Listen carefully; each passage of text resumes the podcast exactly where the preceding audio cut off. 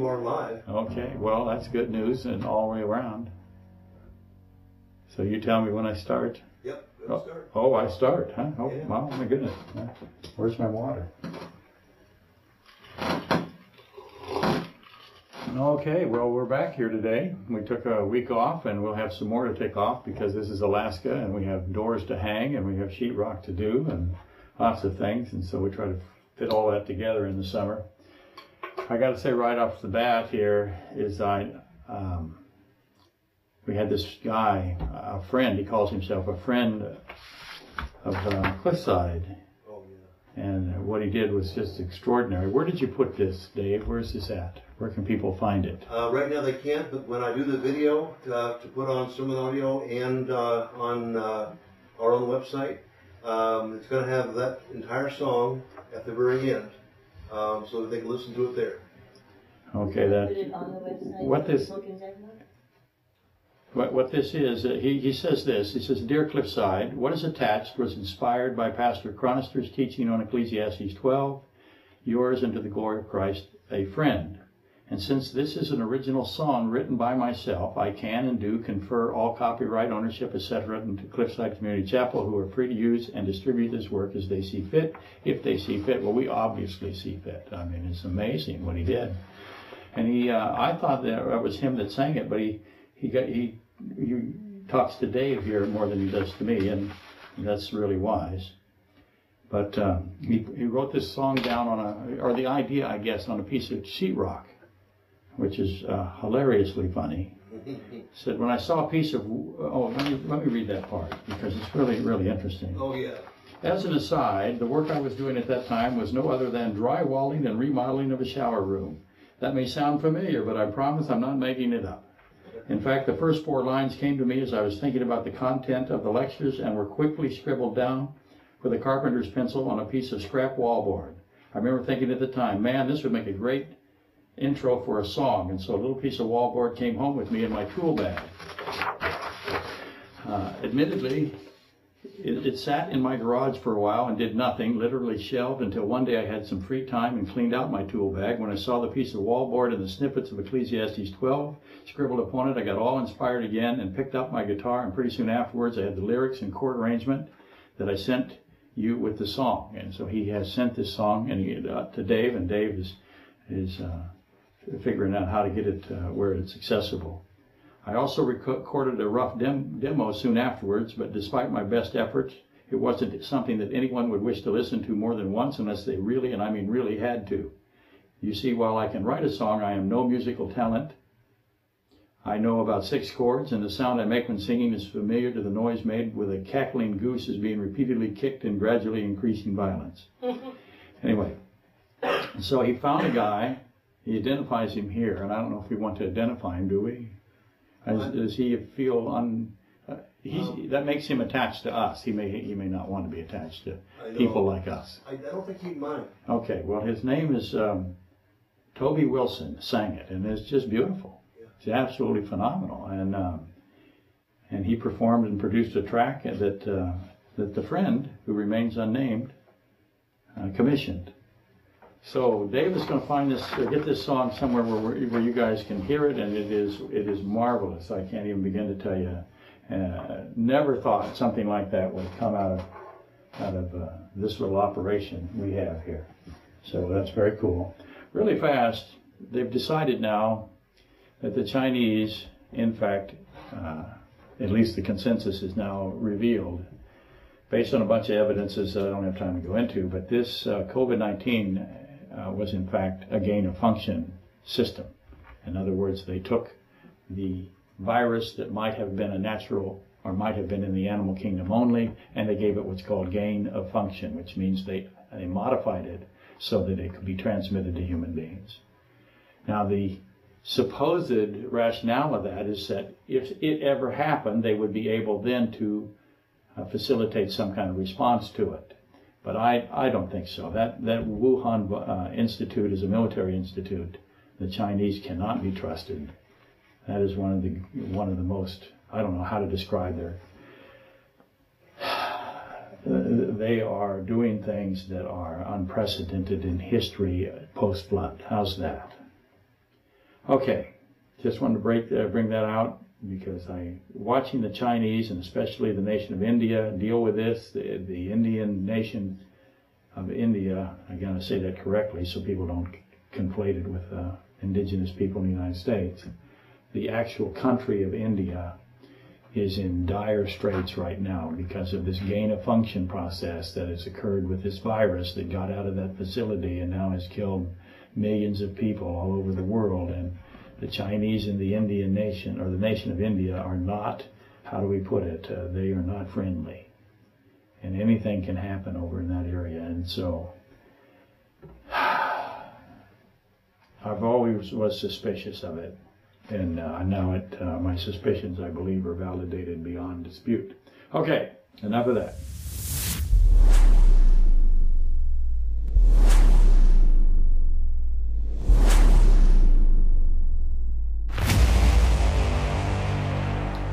June the 6th, 2021, lecture discussion, gotta check the time. Lecture, lecture discussion number 140 on the book of Joel, Daniel, Revelation, Ecclesiastes, Job, 1 Kings 13, 2 Kings 23. So we're right where we always have been. Uh, and I have this list on the board. The list on the board is what we're doing again. It'll take a long time to get through it. By a long time, I mean another three or four lectures. Once again, we have returned, though. Here we are back after our vacation. Insert your favorite idiom or allegory here. You can call us a bad penny. You know, you can call us a canker sore. We always come back, right? Or black mold. I'm pretty familiar with that lately. Lice, bed bugs, anything that's difficult to eradicate, that's going to be cliffside. So, uh, like I said, pick your allegory, your metaphor. And again, just recently, I've done my fair proportion of mold remediation. Uh, when I say me, I mean Lori. Actually, I don't. It's both of us. We crawl around in the mold, tearing out sheetrock. And we got in a real bad one here recently, and that's the second one in a row like that, and just horrifyingly black mold everywhere, on every sheet, all the way up, all eight feet. So I feel equipped to offer my sentiment, sentiment as to what it would be that we would call a cliffside, and I settled on bad penny. We come back like a bad penny. And I believe I'm qualified to do that because I know bad Penelope. I know her. Uh, and I know that where she is, she's in the federal administrative maximum detention. So uh, that applies. A penitentiary, a correctional complex. What do they call that place? ADX Florence Supermax, I think is what they call it. So, yeah. Okay.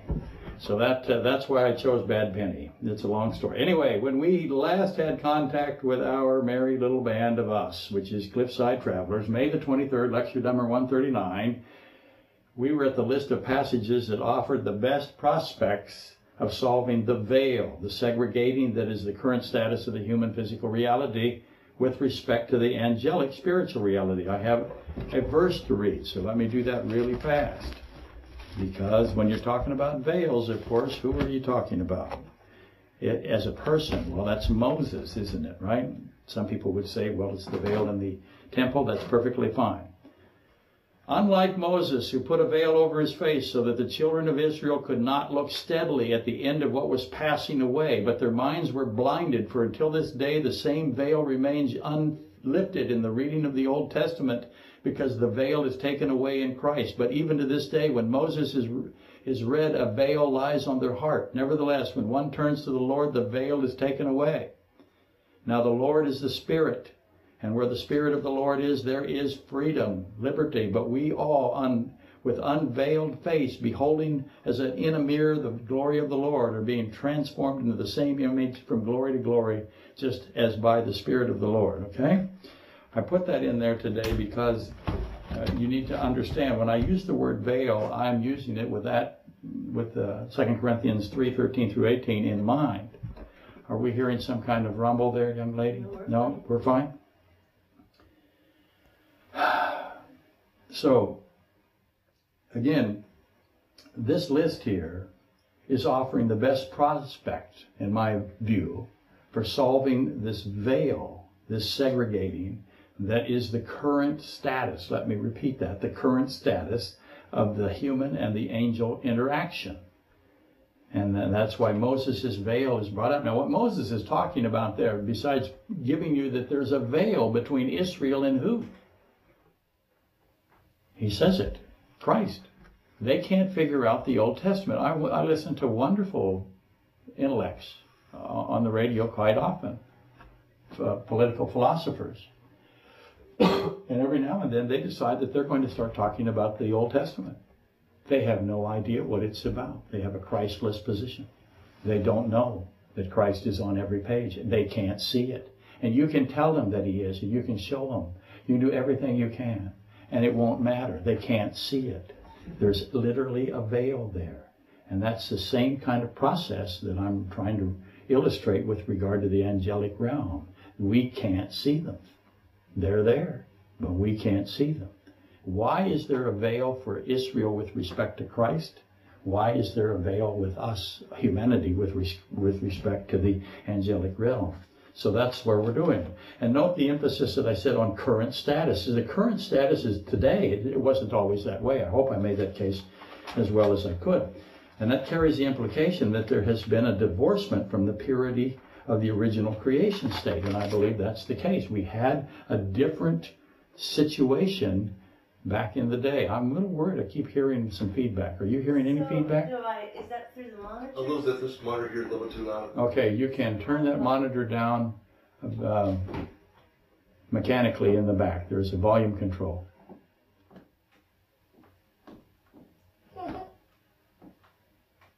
Can you find it? If you can't, Volume. Um, six dB, is that down or up? yeah. The, um, what, what's it sitting on now? What's it, what's it It's say? sitting at zero? Zero? Zero decibel? Is that what it said? Let me come back. Let me, let me look at it.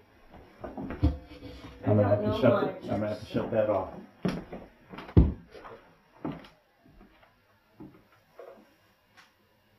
Yeah, I can put it. That's minus six.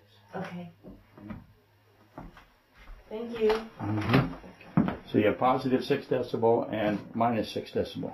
Okay, Okay, I'm back in operation. I hope. Am I? Yep, Oh, yeah. Okay. Okay. Fundamentally, there's two. Uh, there is a two, a duality of beings that have accountability, and that's what this is ultimately about. There are two beings, two groups of beings that are subject to the judgment of their Creator. Matthew 25, 41. It's on the list somewhere. Can't find it real quick because I don't look at it enough. Haven't memorized it. But Matthew 25, 41, of course, is the lake of fire created for Satan and his angels, and humanity is added to them in the book of Revelation. Uh, there's uh, Mark 12, 25, Matthew 22, 30, Revelation 20, 11 through 15. Mark 12, uh, 25, Matthew 22, 30 contain the statement from Christ with the, with the, where he says the resurrected dead, the saved, the resurrected saved dead will be like the angels. So it won't be the same as the angels, but will be like them. Now, some people uh, say, well, that has only something to do, they restrict it to, to physical marriage or for procreation with regard to humanity. But I think you have to be a little bit more careful there. When Christ says something, it just explodes in every direction. You, trying to grab it is very, very, very difficult. So, what is the entirety of his statement? You will be like the angels. What is he trying to say? We know Matthew 25, 41 again, that the lake of fire was established for Satan and his fallen angels. That's why it was made. That's the primary purpose. And humanity that hates and rejects the saving grace and blood of Christ Jesus also will be cast into the lake of fire, which is an eternal confinement, utter darkness. And this is the question. Who humanity that hates him why do they, they hate christ? You could go into the internet and look up why do people hate jesus christ? And you'll find all kinds of things. It's amazing. You'll see i hate christians and here's why. I hate christ and here's why. Uh, why do they hate him? What's he what has he done to where they would hate him what did he do to them? I, you know, there's a bumper sticker, please God save me from your followers. Uh, that's a completely different subject. I'm talking about specifically what did Christ do that generated this kind of hate? Why do they hate him? John 15, 18 to 25. Why do they, they, they hate, he said to the, the disciples, look, they're going to hate you. They hated me first. They're going to hate you. And that's the same thing for all believers in Christ. Why do they hate him? Well, what's the easy answer? The easy answer, it's more complicated than this. They hate him because they love wickedness. Romans 129. Now I sound like a five year old kid. Why do they love wickedness? Every answer you get, you ask another one, right? Till you finally give them candy, then they shut up. So that's the that's the method. Except I can't eat candy anyway. So they love wickedness, but we have to decide why do they love it. Ho- hopefully, we'll get close to that today. All of those who willfully choose this destiny of the lake of fire will be alike.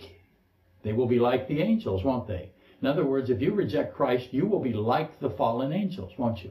So the, the like now extends to the fact that your location, your, your destiny that you chose, they chose it, and you would choose it if you were to reject and hate Christ as they do, then you would all be alike. You would be in a general term, not you specifically, not to, to my huge audience here. Both of them. But that's the, my whole point there. Yeah. Yeah, yeah. Yeah, a point. Uh, is that the destiny makes them all alike. So if it makes the unsaved alike the angels, what will it do for the saved? We'll get to that. And that's going to be the same thing, see, because as it is with the those who are in the lake of fire, so shall it be with the residents of the New Jerusalem, which is Revelation 21. The saved, redeemed mankind and the faithful angels are going to be like one another, just the same as the fallen angels and the unsaved will be like in the sense of their destination. And that, that's only logical. The faithful angels and redeemed man will be, be co-heirs of the city that having the glory of God. Revelation 21, 9 through, 2 through 11. So the new Jerusalem descends onto the restored, renewed, made fresh earth. Now, people will say it's a new earth which means it's different from the old earth. The old earth was what? When you say it's a new earth, a completely different earth, what have you said about the old earth? You have to be very careful theologically. It- It's the word does not mean new. It means uh, restored, re- refreshed. Uh, maybe if you want to think of it, reconstructed. Like I would like to think that all of this remodeling that Lori has done. Bah, she's slow. Need to get her moving. But this isn't a new house. This is literally the same old rotten house, and it's been refreshed. And it's in the process of it. We got two doors to put in, and some roofing to do, and driveway, and I got to reframe the front door completely because it doesn't fit what I'm going to put in there. Uh, anyway, God remains true to his law of mass energy conservation. Matter is neither created nor destroyed. God will not destroy. God will convert the creation that is here into energy. Revelation 21:1. The old becomes new, but the original energy, the particles, if you want to think of it that way, that all remains. The dust all remains. He's not giving you a new body in the sense that the old body is annihilated. He does not annihilate. He doesn't do it. There's no extinguishment. There's no annihilationism. There's no monism. There's no atheism. All of that is a lie. They say it over and over and over again. Why, why do they lie about it? They really don't believe it. Every time I talk to them, they don't, they don't believe it. They can't. They're, they're, we are wired to believe in eternity.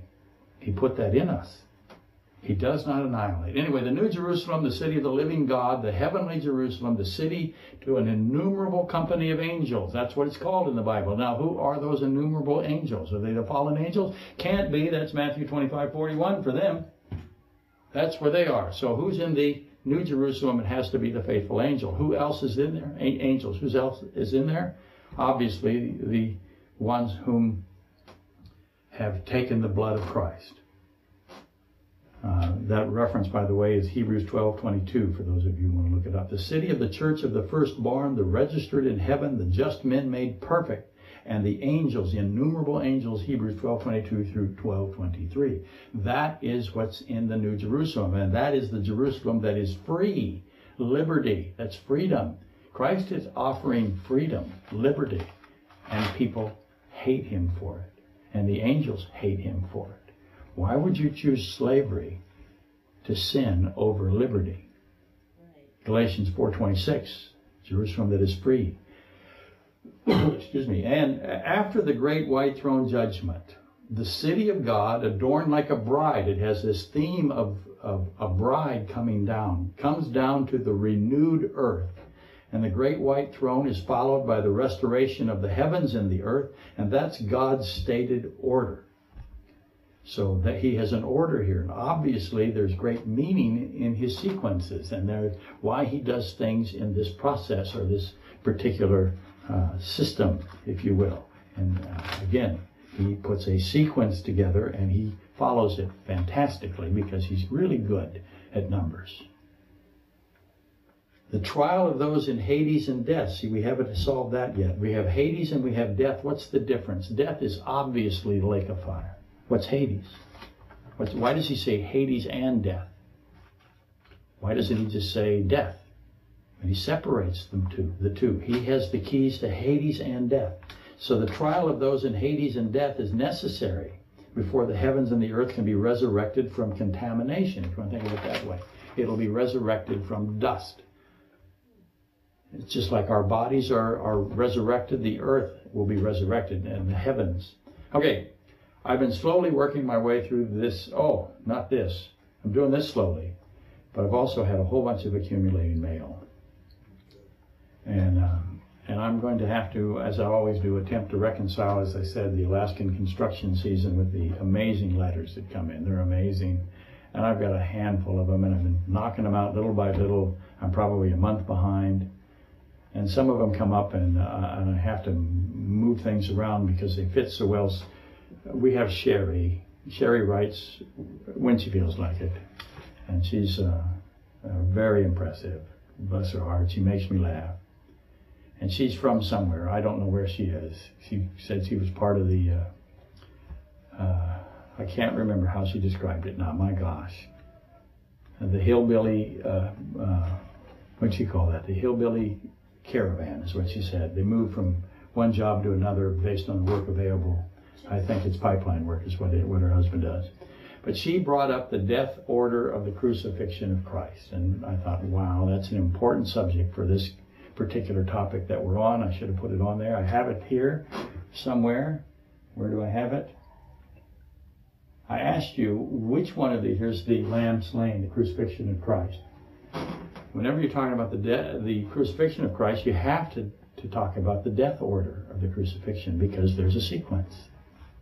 Obviously, Christ would give up his life, uh, and he'd do it first he would be the first to die, wouldn't he? Obviously he would. That's John 19:31 and John through 37 and John 10:17.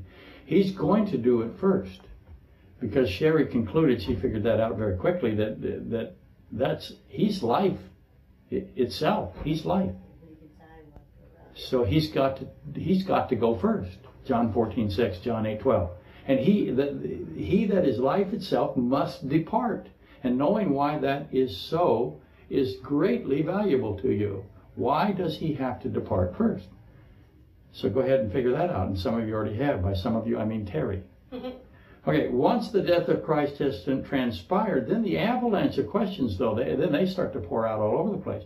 One example who of the remaining three who died subsequent to Jesus, who were in that death order, was the second one to die? How's that for a question? Of the three, who's the second? And notice I said three. Three others are included in this architecture that's the crucifixion of Christ. Obviously, the saved thief and the unsaved thief had their legs broken to accelerate their suffocation. That was the purpose of it. They had to suffocate. Isn't that interesting? They ultimately die of suffocation. Who are they next to? They're next to life. But he's gone. But he's also the what?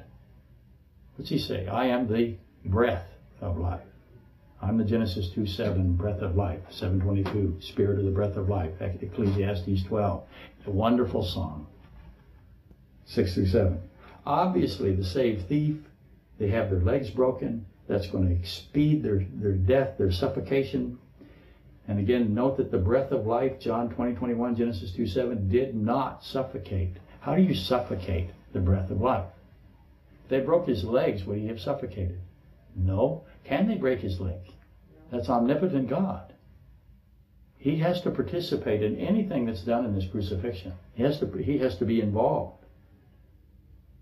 And I can tell you, it is finished is really great evidence that he did not suffocate because he says that John 19:30 and it was shouted it's a loud voice Mark 15:37 confirms that it was a loud voice. So my opinion that it's a loud voice is confirmed by scripture.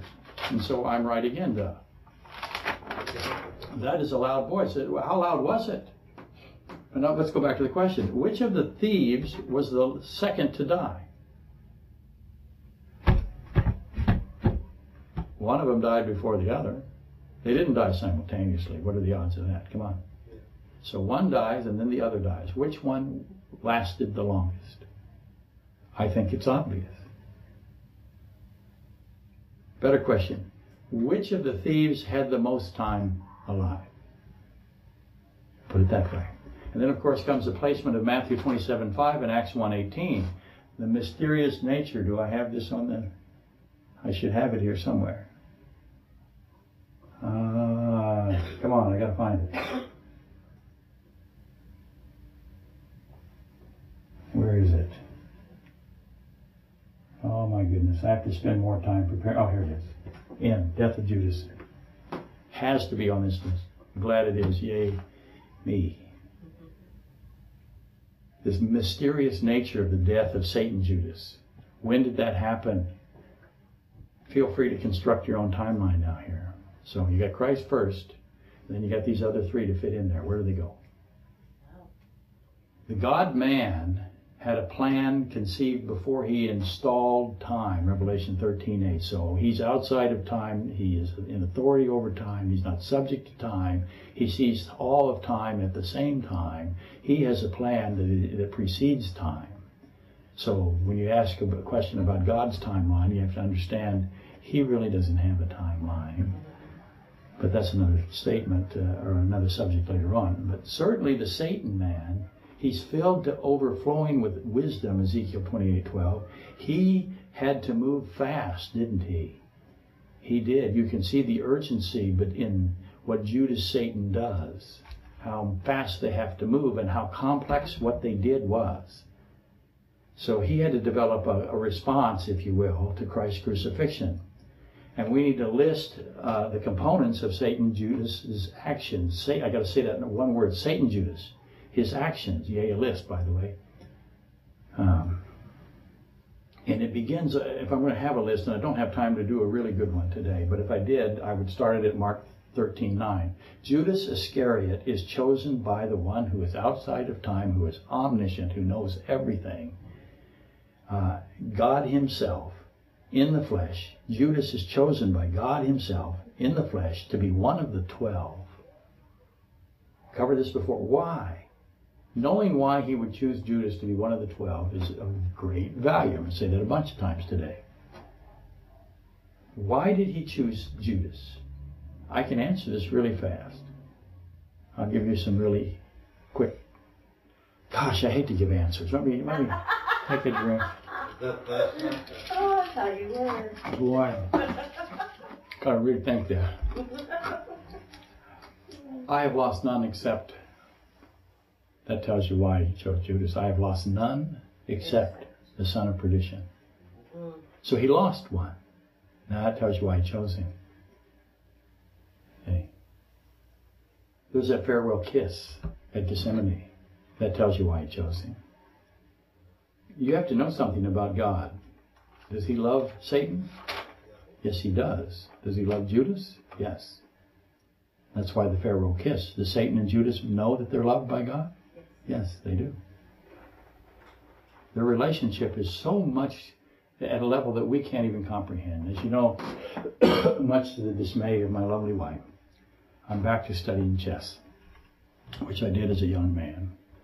Chess is fantastically interesting, especially at the level, the highest level it's played, because In order to play at that level, you have to be able to see things that normal people can't see.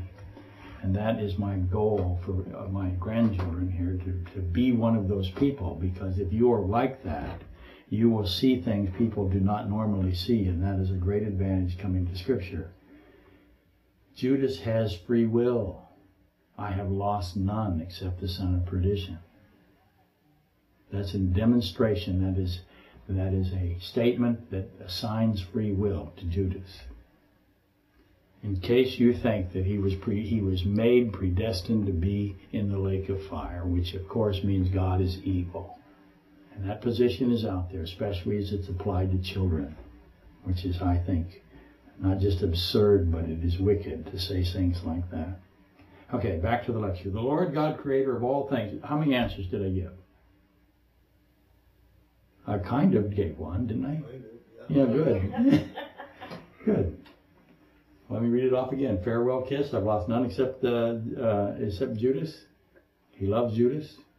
That tells you why he picked him. Judas has free will. That tells you why he picked him. What's he trying to do? What's his name? What does God do? Anyway, back to the lecture. The Lord God, creator of all things, John 1, 1 through 5, Colossians 1, 15 through 18, then says this in John 7, 70. So when you're talking about this death of Judas, this, these are the things that you need to consider. Did I not choose you, the twelve, and one of you is the devil? Now, your Bibles will say a, but it is in the definitive article. It is the devil. Note the definitive article there. Next on our uh, Yale list, Matthew 26, 14 through 16. Judas asked the chief priest, What are you willing to give me if I deliver him to you? Parademio. It's P A R A D I M, oh, I'm sorry, P A R A D I D O M I, parademia. Demia, demiami. I can't say it. Paradidomi. There it is, paradidomi. What are you willing to give me if I deliver him to you? And that word in the Greek means to hand over, to give, to deliver. It, it means betray very, very far away from its true meaning. What do you, your Bibles say over and over and over again? Do they say deliver? No, they don't. They always say betray. How do you betray an omniscient, timeless God? You can't. It's not possible. The word is clearly deliver. I have gone through every one of these Bibles that I've ever owned, crossed out betray, and put delivered in every single verse that I have found. I think I have found them all. The great shepherd uh, is talking to the idol shepherd, I D O L, here. And the idol shepherd goes to the chief priest, What are you willing to give me if I deliver the great shepherd to you, to hand him over, to give? And the chief priest counted out 30 pieces of silver. And everybody thinks, well, that's the price of a slave. It's not. It is the price of the good shepherd, Zechariah 11:13. He's giving him the wages that is asked for by God. So he's giving 30 pieces, of the chief priest, sorry, is giving to Judas the, the good shepherd money. The great shepherd money, if you want to think of it that way. Therefore, how's he identifying Judas? What is he saying he is? He's identifying Judas as the great shepherd, Matthew 26, 15. That's what they did. They knew what that money was for. They know Zechariah 11:13. It's us dumb Gentiles that don't know Zechariah 11:13. What did they see in Judas where they went, "We're going to give you this prophecy money"? He has Satan inside of him. What's he capable of? What did he do where they gave him that money? And again, those of you who think that he was remorseful, he was not. The word in the Greek means regret, as if he has been outmaneuvered. Again, I, oop, did that go, just go off? Yep. Sure did. This is why we have two. Why would that go off? It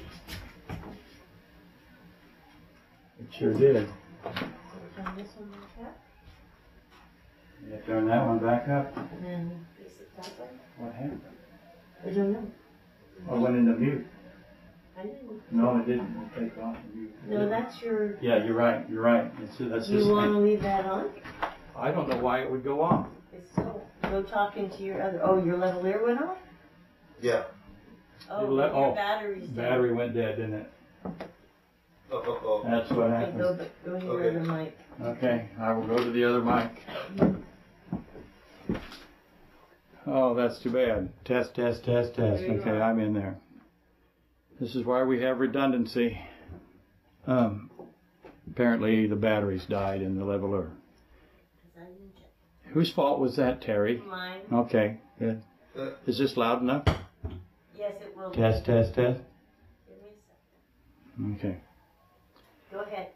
Okay, the chief priest that counted out the 30 pieces of silver, that's Zechariah 11:13. That's the great shepherd money. Therefore, they identified Judas as the great shepherd, Matthew 26:15.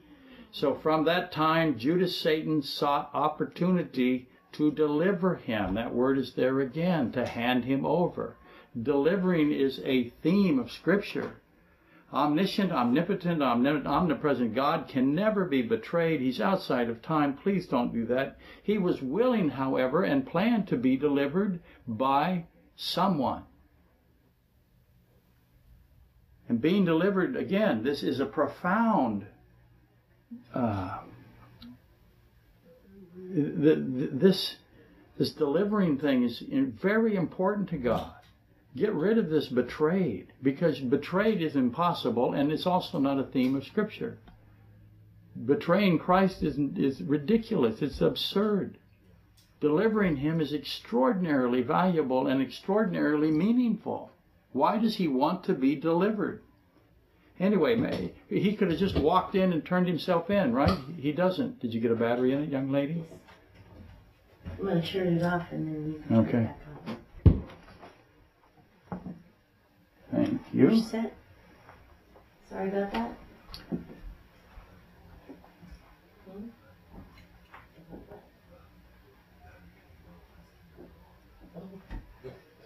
I, we didn't want you. Okay, here. Test, test, test. That's good. Okay, Terry took responsibility for something that really wasn't her fault, but that's okay. That's why we, we you know, we like blaming her. Okay. Matthew 26, 24. It would have been good for that man, the one that delivers Christ, the deliverer of Christ, if he had never been born.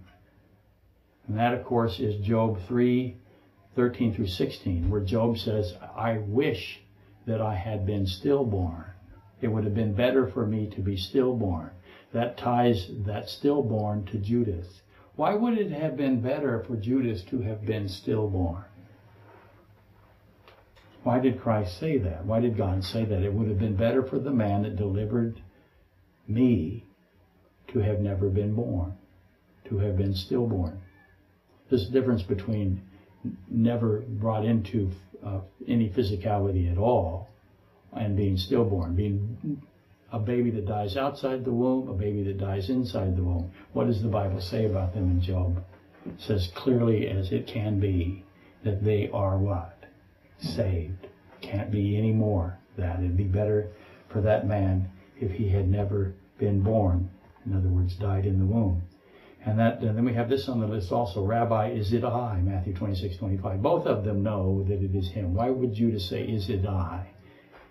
He knows Christ knows. Christ knows that Judas knows. Judas knows that Christ knows that Judas knows. And Christ, of course, knows that Judas knows that Christ knows. So why does they say it? Why, did, why is that there? Why did Judas say that? That's Satan there as well. Why? Obviously, it isn't for Judas and Christ. It is for the audience that is there. Who's the audience? It is the 11 other guys and the angels. That's exactly right. Anyway, John 12, 4. Judas Iscariot of, of Simon, it says. Some of your Bibles will have son of Simon, Judas Iscariot, son of Simon. This, the word son is not in the text. The father of Judas Iscariot is never revealed other than Genesis 3.15. He's never defined as having a father. And the only place he is defined as having a father is Genesis 3.15. John 13.27, after the sop, the dip bread that's given to the honored guest. And who got the, who got the sop?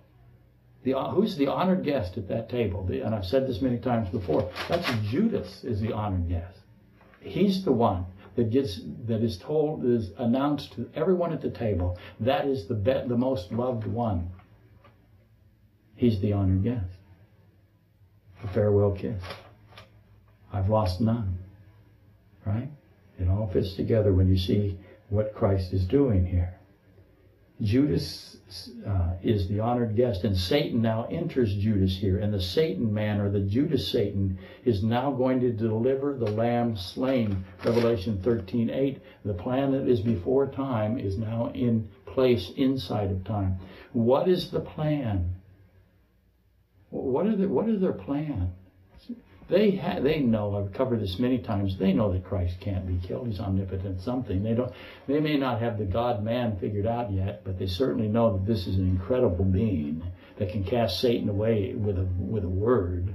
So he's not in any danger of being executed as far as they know. So why deliver him in the first place and take the great Satan? Or I'm sorry, the great great Satan, the great shepherd money. So what's the plan? I'll give you a clue on that too. This will answer the question. The Antichrist dies Revelation 13:3. That tells you what the plan is. That's why death of Judas is on the board at number uh, number n. Matthew 27, 3 through 9. Satan, Judas regrets their role as the deliverer. They realize, okay, we were moving here and he's moving here. And we should never, ah, no, we should never delivered him. They're called the guide for those who arrested Jesus God, Acts 1.16. The guide makes, that's exactly right. Forget the betrayal. They're not the betrayers. They're the guide. They knew that Christ knew everything they were doing. How do you betray somebody that knows what you're doing? That's not betrayal. That's just going forward with your plan. What's the plan? And they do attempt to, they, they regret their role as a deliverer and they attempt to stop Christ's crucifixion. Uh, uh, how did that go for them? It's impossible. As I said last week, they throw, or two weeks ago, they throw the 30 pieces to the potter. Again, they have to do that. That's Zechariah 11, 12 through 13. They're going to, they've got a plan and they're sticking to it as best they can. They try to stop the crucifixion, impossible. They, they attempt to halt the trial of Christ by saying they delivered the wrong man. They think the Pharisees are stupid. Are they right? Yes, they are right. So they think they can manipulate them, but the Pharisees, unfortunately, are more stupid than they thought. And again, you see free will here. They can't control these guys, and they don't want to reveal themselves to the to the Pharisees at this time. They can't. They won't. So there, we delivered the wrong man, that we misidentified him. That's pretty much what they said. We gave you somebody that isn't him. We're the only ones that knew who he was in the darkness, and we went to the guy and we kissed the guy, but that wasn't really him. That's what they said. That's some other guy. He's innocent. Let him go. He's not Christ. And the Pharisees don't care. They're going to kill whoever you give me. We're going to kill this guy, we'll kill him. We're going to kill another guy, we'll kill him later. We don't care how many we kill. We're going to get who you made a mistake, it's your problem. Go find the guy and we'll kill him too. Because they are clueless, right? They don't know what's really going on here. Of course, they can't stop the trial because, uh, again, it's to repeat, it's impossible to obstruct, to suspend the death of Christ. He lays it down and no one can stop him. John 10 18. Lastly, for today in this subject, Judas Satan hangs and himself and dies. Matthew 27 1 through 10. Why does he do that? That's an important clue. The Antichrist dies and Judas dies. He died for a reason. What was his reason? What was the reason for Christ? Why did Christ die? To save as many as will come. What's the reason Satan and Judas die? To murder as many as they can. How does the death of Judas facilitate that? Obviously many more important components that have to be on this list. Judas is called the son of perdition by God himself. Paul, the whole, through the Holy Spirit, calls the seed of the serpent the son of perdition. That the only one called the son of perdition. Perdition is a place. Judas goes to a place. Acts 21. I'm sorry, 124. His own place. The only one that ever went to his own place. Christ calls Judas the evil thing. Therefore, contrasting him with Jesus, who is called the holy thing. Judas has this money bag, this money box. He doesn't like the anointing oil. That's got to be, the Judas list is considerable. pretty much you've got to go through whole the whole book of Revelation to figure it out. Anyway, all of that said, the death of the God man and the death of the Satan man should be compared, which is why we have to deal with Absalom. Absalom adds a tremendous amount of value. Okay, so where does the death by hanging of Judas Satan land in the timeline of the death order of crucifixion? And do all of that just to get you back to where, where in the timeline is the is the saved thief, where is the unsaved thief, and where is the Satan man? Christ went first. It seemed obvious that Satan and Judas witnessed the death of Christ, as did the entirety of the angelic kingdom. And again, it is finished was really loud. Can they see the spirit of a person, a human being, or in this case, the God man? Can they see the spirit leave the body?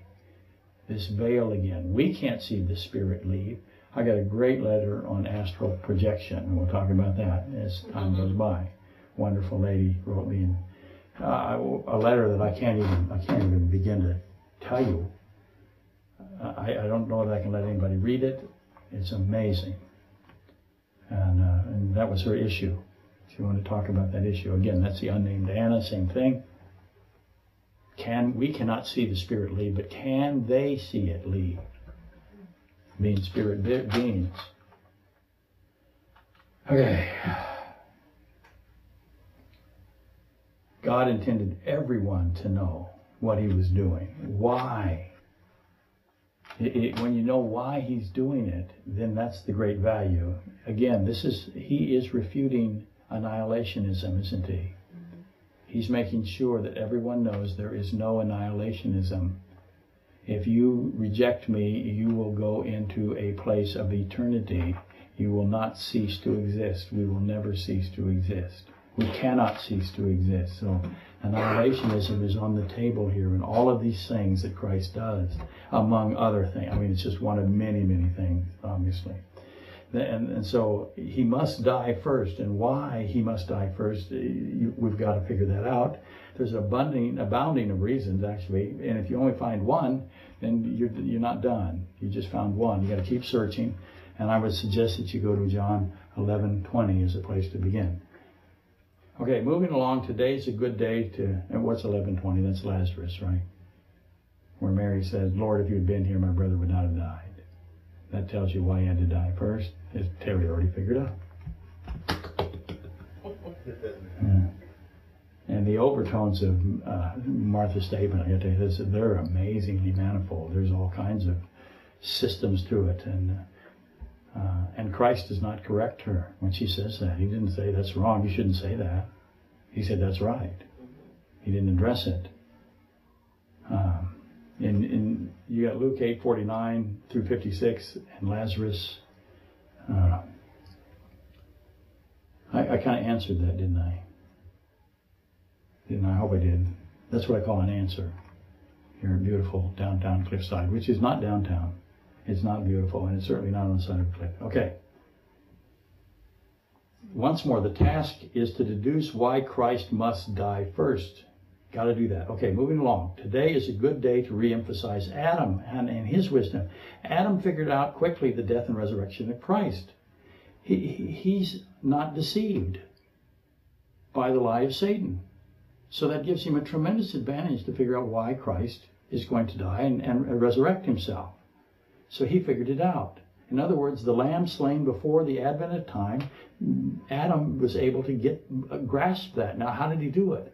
And, and he again, not just before time, before matter, before energy, before space. And this is proved. We know Adam got a long way down the road here by what he says in Genesis 3:20 and what he experienced in Genesis 3:21 and what he heard in Genesis 3:14 and 15, which is the trial of Satan, right? Uh, and what he heard in Genesis uh, 3:16 and 17. Adam is an expert in Satan. He's a Satan expert. He was not deceived, and he put it all all together, in my view, and he, he resolved the mystery, at least a little bit of it. In part, he gathered the key pieces, to say the least. And he and the woman are now dying. They're in a dying state. They've never been in a dying state before. They're dying. And Adam knows they're dying. How does he know they're dying? Genesis 2:17. In that day you shall surely know that you're dying. You will surely die. The mortogenic process began in that day that Adam ate of the tree of the knowledge of the good and evil, the tree of surely die. And with full understanding that his body is dying, he names, actually renames the woman the mother of all who live. That tells you that he understood resurrection. At least he knew something was going to come and fix this. The mother of all who lives. Who's, who, who are the ones that live? How do you live? As God defines life, as He defines living. Adam would, re, would use the right definition of live. He wouldn't mean temporal physical life. He would mean the mother of those who live for eternity. That's what He named her. Adam knew resurrection was coming. Genesis 3:21 gave Adam the vehicle. He knew the resurrection was coming because he just had blood all over him. And he, and the woman had blood all over her. And as soon as he saw that, then he, of course, he knows. He's got to know. He knew beforehand that, that there was something going to fix it. Then he saw what was going to fix it blood of the lamb slain. That's why people have all kinds of positions on what animals those were. I think uh, Revelation 13:8 settles it. Before time was the lamb slain. God wouldn't put a, a, a porcupine in there. He put a lamb in there, right?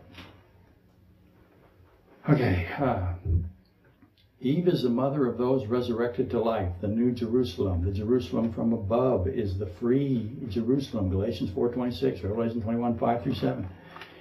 We truly live, you see, when we are resurrected by the blood of the Lamb slain. Eve is the mother of these, the resurrected to life. Adam likely figured out the seed of the woman would be the fulfillment of the lambs of Genesis 3.21. He said, listen, these lambs are going to come. That's going to be the seed of the woman. Genesis 3.15, it's got to be. Put it together. Why wouldn't he put it together? He's much smarter than I we are. It's the mystery of godliness that he probably couldn't get. 1 Timothy 3.16. Probably couldn't get all of that. Who could know that God himself would be the seed of the woman? That can't be, that can't be figured out, conceived. It's got to be revealed. Okay, since we're on the subject of Adam, we have the nakedness of Adam and the mystery of the indwelling to compare. The second mystery, uh, that's down here on the very end, uh, number P. Obviously, the mystery of godliness and the mystery of the indwelling are directly linked, which means the fig leaves and Christ in us, Colossians 1 26, 27, Galatians 2 20, testify of, of each other. So Christ in us and the fig leaves have some kind of relationship. Adam covered himself because of his lost. He lost something, and he knew it. What was lost? How did Adam know he was dying? Same question. What evidence was undeniable? Same question. He lost something. Replaced it with fig leaves. Fig leaves stripped off, blood put on. He had all that information. He makes the right decision. That's the mother of the resurrected. And perhaps uh, someone might remember back on May 23rd. Who would remember?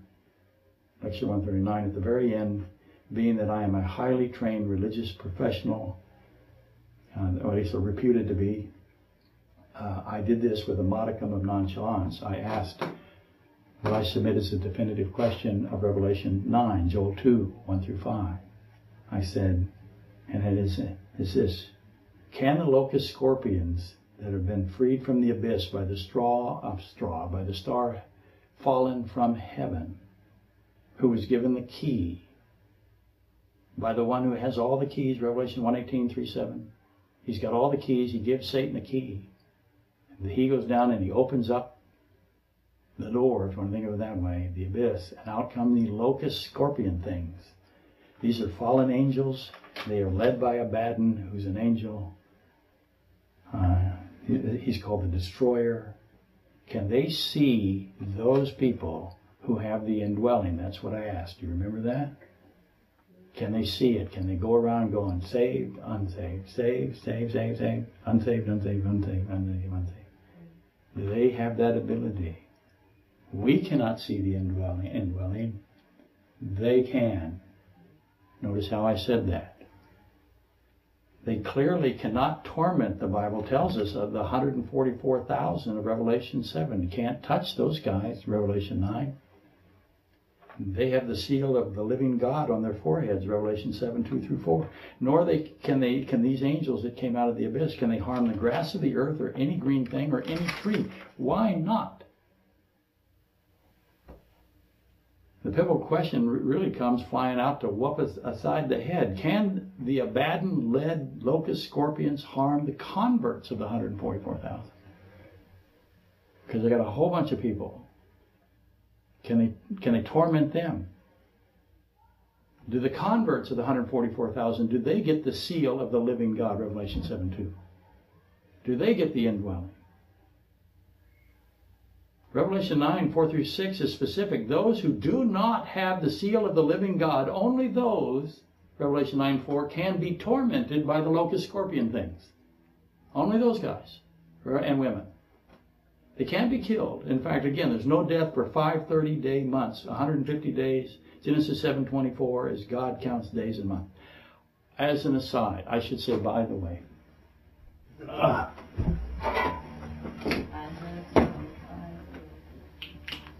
I need to repeat it. By the way, I was born in 1953. Isn't that amazing? Mm-hmm. That's 490 times 4. 490 times 4 is equal to 1953. Go ahead, use your phones. I can't wait to get the mail. And I was born in 1953. That's amazing. Why that's amazing, no one knows. But I'll deal with it later. If the seal of the living God is transformed, I'm sorry, transferred from the 144,000 to the converts, then who are the ones that seek death and cannot find death? Who got tormented?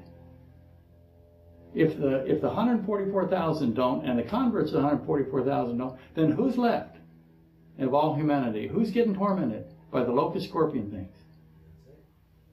Okay? Who are these that will desire death and will not find it for 150 days? Death will flee from them in Revelation 9 6. Um,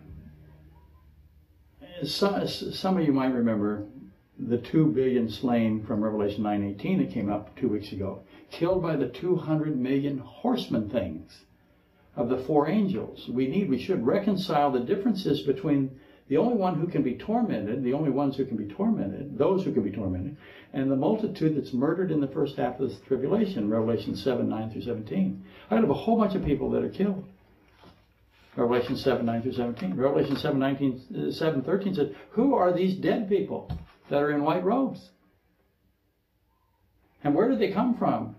In Revelation 7:14, these are the ones who come out of the great tribulation. They were killed in the tribulation. 7:17, and God will wipe away every tear from their eyes. Why did they have tears of sorrow? These that were killed. God would not wipe away tears of joy. Duh. He wipes away tears of sorrow. So I have a multitude of people that are murdered in the tribulation, Revelation 7, that are before the throne. Their robes are washed white by the blood of Christ, and they have tears in their eyes. Why? And I'm clearly suggesting that Revelation 7:13 is not the raptured church. That's a strong, as a raptured church position is all over the place. You'll find it everywhere. It can't be. The church is abducted before the time of Jacob's trouble. Jeremiah 37, Revelation 2:10, 1 Thessalonians 4, 16, 18, 1 Corinthians 15, 50 through 58, Matthew 25, 6, 25, 13. That's the that's the uh, the bridesmaids with the lamps and the oil. The rapture is a time of celebration. The bridegroom comes for his bride with a shout. There's not going to be tears. There's going to be joy. So he's wiping the tears of somebody. Who are they? There is no crying in the rapture of baseball. Mm-hmm. There just isn't. Revelation 17, 7, or 717 is also reflected in 21, 7. Gosh, trying to go fast. Is also reflected in 21, 4 Revelation. I have the wiping away of tears at 717 and the wiping away of tears of Revelation 21:4. So we got to compare both. Why will there be tears in the new city of Jerusalem? Why are those people crying? That's after the great throne, uh, white throne judgment. Again, Revelation 21:4 is adjacent to the great white throne judgment. Revelation 17:7 is contiguous to the ministry of the 144,000. So I have wiping away tears that attach to the 144,000. I have wiping away tears that attach to the great white throne judgment. All that to say the book of Revelation is not sequential. not chronological, much like the book of Genesis, chapters 1 through 3. Revelation 7, 9 through 17 is obviously those saved by the ministry, in my opinion, of the 144,000. And that 144,000 has the seal of the living God, and I believe that it was transferred to those people who were killed. And how long did it take to kill that multitude? Now, that's not the 2 billion killed in Revelation 9, necessarily. Or maybe. Or maybe not. You have to decide. I'm obviously making the case that the two, uh, the Revelation 7, 9 through 17, are in Revelation 9. And who are they? And how long did it take to kill them all? When was this great multitude killed and saved? When was it saved and when was it killed? It obviously was saved before it was killed. Don't you adore these yea timeline questions? To reshape the issue, you need to list, yea, list, all of the pieces. I have the mark of the beast. The point of no return occurs in the cessation period of the tribulation. The opportunity to be saved by Christ is forfeited by everyone who deliberately, knowing, fully, willingly take the mark and are marked by the beast. Every one of those people who do that, that, that is the end of their ability to choose salvation in any form, to take the hand of Christ, to take the blood of Christ. It's over at that point. Why is there this cessation, this pause in the middle of the tribulation? Because there is. How long does it last? It's a suspension of hostilities, if you prefer a military metaphor, or ceasefire, if you like that best. The two witnesses are killed and resurrected in this abeyance, in this pause of judgment. There's no judgment for a period of time in the middle. How long a period of time is it? How long does he do this? We don't really know. We got three and a half years, three and a half years, and something in the middle. How long does he do that for? Where there's this pause of judgment, no judgments. The sixth trumpet, and now we're waiting for the seventh trumpet, which is the seven bowls. Satan is cast down in this pause. The witnesses are killed and resurrected. The abomination that makes desolate also occurs here. The Antichrist dies in this period of time. What's the plan? Goes all the way back, doesn't it? All the way back here. Same plan. Same reason that Judas hung himself is the same reason the Antichrist dies. Plan stayed the same. They're sticking with it. My, uh, uh, Michael and his angels, they throw Satan and his angels out of heaven during this time, this month. All of this is happening here. And more occurs between the sixth trumpet and the seventh trumpet. The trumpet judgments and the bowl judgments, you want to think of them that way. The seventh trumpet again contains seven bowls. The seven bowls are the seven last plagues. That's what God calls them. These are the last plagues. Where were the first plagues? Oh, that would be Exodus chapter 7 through chapter 11. So obviously, I've got to figure out how these plagues all fit together. He gave the Egyptians the same kind of information that he gave the tribulational world. The tribulation has a plague format, same as Exodus, and we expect the reasons of the plague to be identical. And I believe they are. At Revelation 9, mankind, and the reason I said, and I have to, I have to tell you, I believe that the Revelation 7 multitude are the 2 billion killed in Revelation 9. I tried to obscure that when I realized I told you flat out. Mm-hmm. So I gave up an answer that I really didn't want to give up. But I'm old now. So I'll tell you that's my opinion. At Revelation 9, mankind that does not have the seal of the living God on their foreheads are tormented by Abaddon led demonic army. And these seek to die, but death is suspended for 150 days, and no death in four times uh, 490 is 1953. What's the purpose of this tormented? So I got unsaved who do not have the mark of the beast. They're tortured for 150 days and they are miserable. They're trying to die. They can't die. God won't let them die. Why won't God let them die? See how we're back to the crucifixion? It's the same story over and over and over again. He will not let them die. Why not? Which thief are they?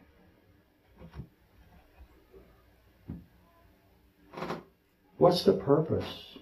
What is being portrayed here? Notice I didn't say point. Then I'd have to say yea a point. Yeah.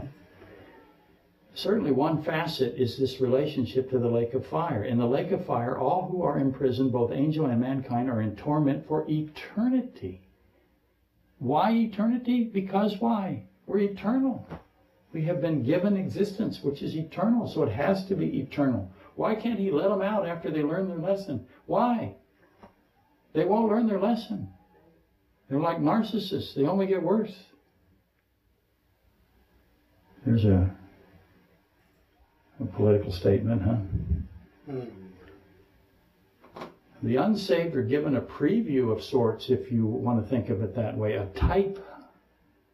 Uh, again, though, in the lake of fire, everyone is a prisoner there. There isn't anybody in charge. It's utter darkness. There is no one in authority in the lake of fire. Uh, and please do not rely on the idiots of Hollywood uh, for your doctrine. They always show Satan in control. All the comedians talk about Satan in control. All the cartoons, Satan is doing something. He's in. There's no one in control. Everyone is equally tormented. And I've often said that Revelation 9, 1 through 12 also gives all of humanity a glimpse of the plan of Satan that goes all the way back uh, to Eve. His hatred for humanity, he hated Eve, he hated Adam. He's always hated humanity. That's Ezekiel 28. The descendants of Adam, he hates them. Satan knows his fate. He's accursed. He knows that Genesis 3:15 through 17, right? He's got that. He's done. Cursed more than any. He knows. He knows the lake of fire was made for him and his demon. They know. They're not idiots like Hollywood. He wishes for as many who will join him to, eh, to be in death with him. It's a hate based system. Why would somebody want that? I'm going to worship as a God the one who hates me. Makes no sense. It's a madness.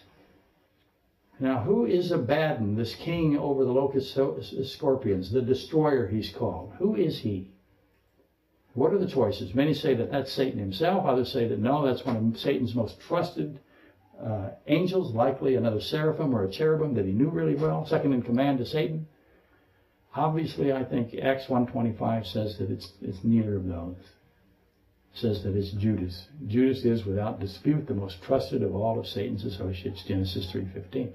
So we have the unsealed of humanity who go through 150 days of unceasing, excruciating agony. How many of these people go through that? That said, I'm not going to get sealed. I'm not going to convert. I'm not going to listen to the 144,000. I'm going to maintain myself as a devotee to anything but Christ, uh, specifically to a person, not Christ. How many of those people are out there?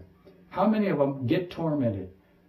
If two billion die from the horsemen, then I'm going to tell you that six billion are unsaved by the ministry of the 144,000. There's six billion of them there. We have two billion murdered by the four angels and their demonic cavalry, not to be confused with Calvary. Calvary, as you know, means what? That's right, skull or head attaches to Goliath. Cavalry comes out. Two billion are murdered by those four angels. So that means we have six billion that are alive. I'm attaching those six billion to the first woe of Revelation 9 and the second two billion to the second woe. If that makes any sense. We have the great multitude who were slain in the tribulation. I was trying not to reveal that until right here, Revelation 7 9 through 17. All of this and more led us to the final lecture of, I'm sorry, the final question of lecture 139. Can Satan and his demons identify the sealed of the living God? Can they see the indwelling? If so, why does he kill them? Because he knows he can't kill them, right?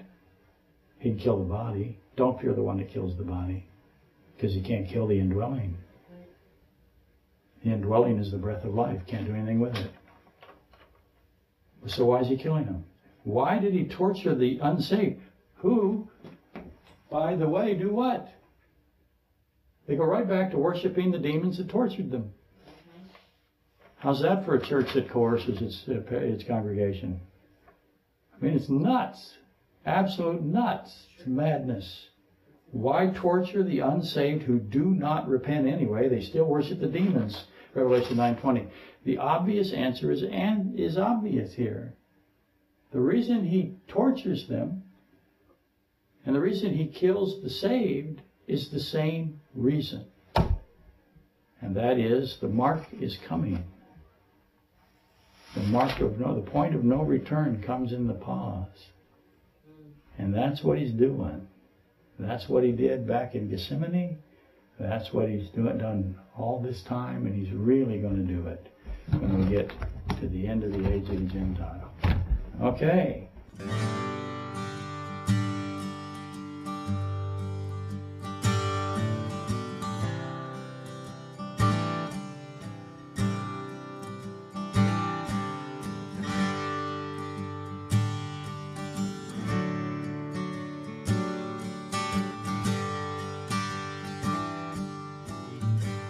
Remember now thy Creator.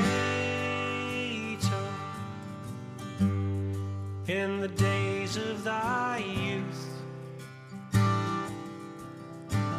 before the golden bowl breaks, or the silver cords loosed, before the housekeeper trembles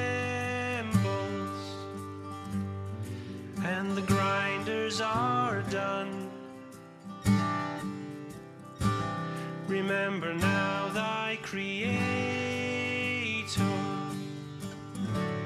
before the evil days come.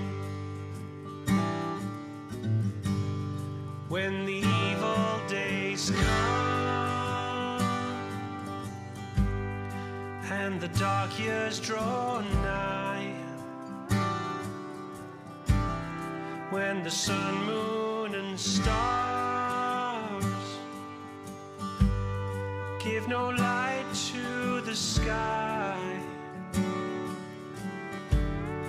Before you make that last journey onto man's long, long home. Remember now thy Creator.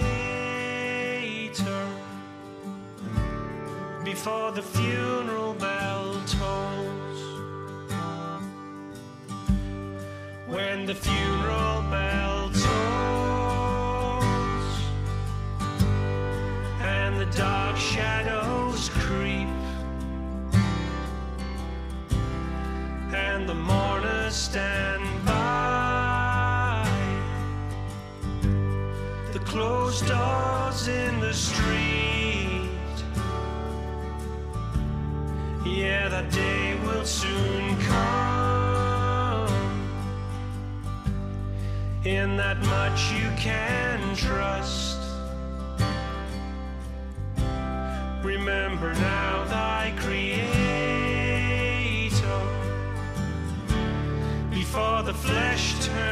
To dust.